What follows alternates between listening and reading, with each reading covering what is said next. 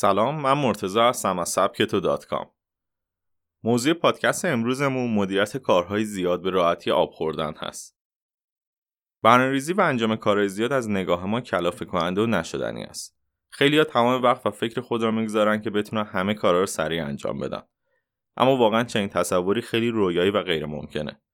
مگر اینکه شما یک راه حل خاص پیدا کرده باشین که خوشحال می‌شویم آن را با ما در میان بگذارید. چون ما تا به الان روشی پیدا نکردیم. اولین قدم برای برنامه‌ریزی فعالیت‌ها و کارها نوشتن تمامی آنهاست.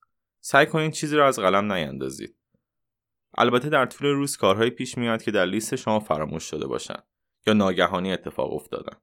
نگران نباشید. در مقاله راستای مدیریت زمان افراد باهوش راه حل آنها هم گفتیم. پس از اینکه کارهایتان را لیست شد بعد به آنها برچسب‌های یا گزینه‌های زیر بزنید.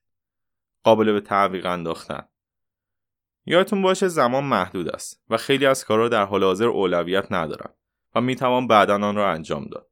بدون اینکه خلالی در آنها ایجاد شود. البته یادتان باشه خود را گول نزنید و این برچسب را بر روی کارهایی که می‌خواهید پشت گوش بیاندازید نزنید. نیازی به انجام 100 درصدی نیست. همه کارها که نیاز نیست کامل و 100 درصد انجام شود. بعضی اوقات اگر کاری در حد خوب هم انجام شود نتیجه می‌دهد و نیاز به عالی بودن ندارد. می توانید کارهایتان را بررسی کنید و ببینید کدوم را می توانید در این قسمت دسته بندی کنید. اگر بخوایم مثال ساده بزنیم می‌تونیم به تمیز کردن کف خانه اشاره کنیم. شاید کف آنقدر کثیف نیست و یک جارو می‌تواند آنجا را تمیز کند. پس طی کشیدن بعد جارو را حذف می‌کنیم. می شود بیخیال شد. می‌دانم شاید بگویید نمی‌توان از کارهایم بگذرم.